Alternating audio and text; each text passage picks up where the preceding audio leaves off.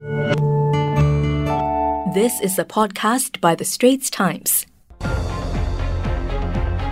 I'm Olivia Quay. And I'm Hairianto Diman. Welcome to the Straits Times The Big Story podcast, where we analyze key issues with our journalists and guest experts. With Singapore's largest active cluster still growing at Changi Airport, its 14,000 workers will be segregated into three risk based zones. These new measures are being introduced progressively and will be fully in place when Terminals 1 and 3, as well as Jewel, reopen to the public on June the 13th. 4,400 workers will be in Zone 1, the highest risk zone.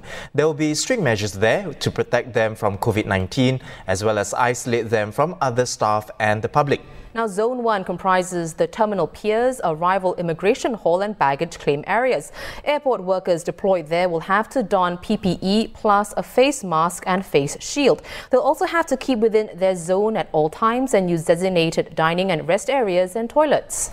The next higher risk area is Zone 2, where workers must wear a mask, shield, and gloves. Public meeting areas in the airport will be considered Zone 3, the lowest risk. Workers only need to wear a mask there. We now know clearly where the primary zone of infection emanated from. So, together with our airport partners, we are working to reinvent our operational processes and operating model so that we can enhance the safety protocol by June 13 so that we can decisively segment and ring fence the entire zone serving our arrival passengers. And in so doing, we'll safeguard the safety of our airport workers as well as the rest of Singapore. Journalist Kok Yufeng was at Changi Airport earlier today and he saw the tighter measures firsthand.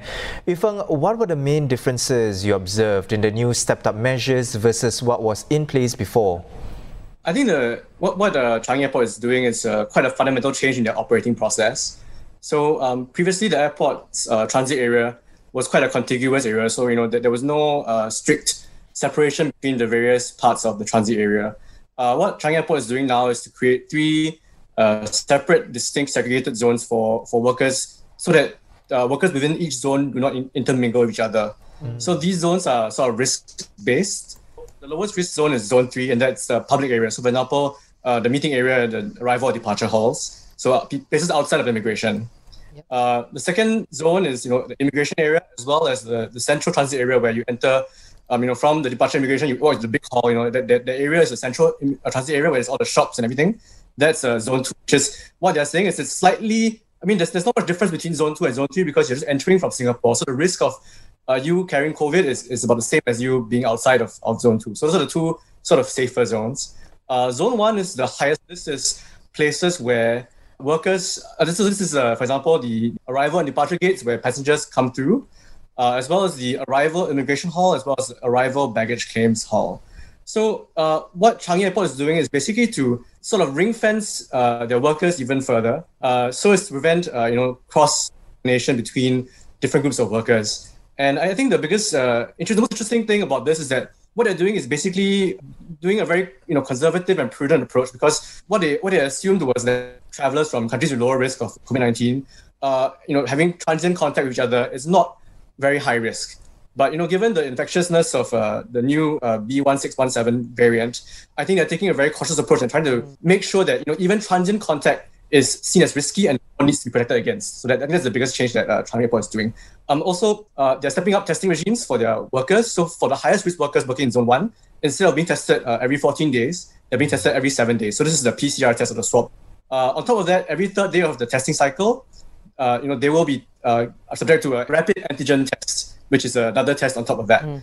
And uh, Changi Airport is saying that in the future, they'll institute a daily testing regime or non-invasive tests. For example, a possibly could be a breathalyzer test, for example, uh, where workers are tested every day at the end of the shift. So when they go home, they know whether or not they have had contracted the virus, and if they are not negative, they have some sort of peace of mind when they go home. So that, I think that's the biggest changes uh, that the airport is putting in place uh, um, starting from June 13th. Well, so segregated zones, increased testing, that's all great to hear. But we understand CAG said the terminals will also have cleaner air. So, Yufeng, can you tell us more about that? Yes. So, in response to recent reports uh, regarding the possible spreading of the COVID-19 virus via airborne transmission, I think uh, what Changi Airport recognizing is that um, you know, in, in places with prolonged contact, uh, you know, without masks, uh, you know, with poor ventilation, those are places where there's a high risk of uh, workers contracting or people contracting the virus. So therefore, um, I mean, they already have put in place certain measures to uh, you know, increase the frequency of um, air recycling in, in, for example, toilets or in other places of the airport. But you know, to make it uh, even more enhanced, what they're doing is they're putting in portable um, high efficiency particulate air filters uh, or HEPA filters. Uh, and you know, in these areas, for example, like staff rest areas or places where passengers may congregate, so as to uh, you know further filter out the air and, and sort of try and prevent um, possibility of airborne transmission of the virus. Yeah. Mm. It seems like today's measures only affect airport workers. Uh, is there anything in place for passengers or visitors to the terminals and even the shopping centre Jewel? Okay, so I think right now the measures are meant to protect workers because, as you know, the, the cluster of more than 100 cases that are linked to the airport, uh, you know, emerged after some workers had contracted the virus, uh, you know, while interacting with arriving passengers. So what, what Changi Airport is saying is that actually currently there are already strict measures in place to ensure that, that passengers uh, arriving from high risk areas are already segregated from the general uh, you know traveling uh, passenger population. So uh, when they come to the airport, you know they're immediately escorted to uh, the testing center at the airport. You know they wait there to get a test result, and then um, they're immediately taken to their quarantine facility via dedicated transport. So already there are measures in place to ensure that there's no cross contamination between high risk travelers versus low risk travelers. And even now, with low risk travelers, they're not allowed to linger around the transit area or to, to hang around for too long. So I think what this is doing is not really to, it's not, I mean, there's not much change to passengers, but more helping to protect workers who are interacting with these passengers. Um, but I will say that there's one added uh, precaution that they're putting in, which is for countries that are very high risk. I mean, the uh, Changi Airport didn't really say what was the definition of very high risk, but mm. in, from these countries, uh, passengers from these countries will have to land at a separate gate. Uh, it's called a remote gate mm. at Terminal 2, uh, which is currently closed for renovation, but they're opening up uh, several gates in that terminal to uh, handle these uh, super high risk or very high risk passengers. So these passengers will go to the gate, clear immigration at the gate, and then be transported from the gate to their quarantine facility. So they'll never pass through any of the terminals that are operating right now. So I think this is one of the measures that they're putting in place for passengers to ensure that there's even greater segregation between you know high risk and uh, very high risk uh, passengers from their workers. Uh. Basically, that's that's uh, what they're doing. Uh, as for Jewel, uh, um, my understanding is that airport as well as the, the mall, uh, you know, is being closed until June 13, which is the end of the heightened alert period. Mm-hmm. Uh, Changi Airport is offering uh, rental waivers for their tenants. Uh, and I think they're also looking at uh, possibly providing some support for workers uh, at the airport as well, because you know they're going through a quite a tough time right now. So I think uh, mm-hmm. those announcements will come out uh, maybe later uh, Uh, you know, in the next coming weeks or months. That was an SPH podcast by The Straits Times. Find us on Spotify, Apple or Google Podcasts, or streaming on Google Home. Do feedback to us at podcast at sph.com.sg.